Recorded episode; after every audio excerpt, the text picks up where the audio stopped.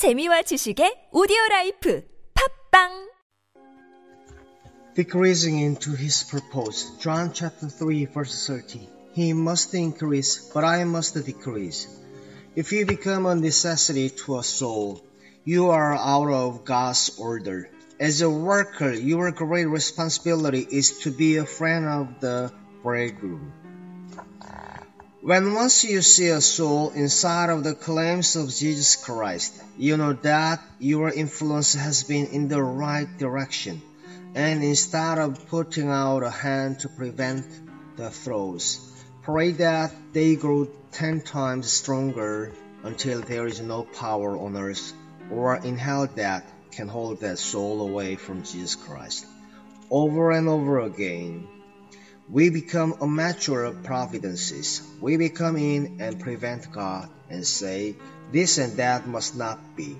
Instead of proving friends of the bridegroom, we put our sympathy in the way, and the soul will one day say, That one was a thief, he stole my affections from Jesus, and I lost my vision of him. Beware of rejoicing with the soul in the wrong thing, but see that you do rejoice in the right thing. The friend of the bridegroom rejoiced greatly because of the bridegroom's voice. This my joy therefore is fulfilled. He must increase, but I must decrease. This is spoken with joy and not with sadness. At last they are to see the bridegroom, and John says this is his joy. It is the absolute effacement of the worker. He is never thought of again.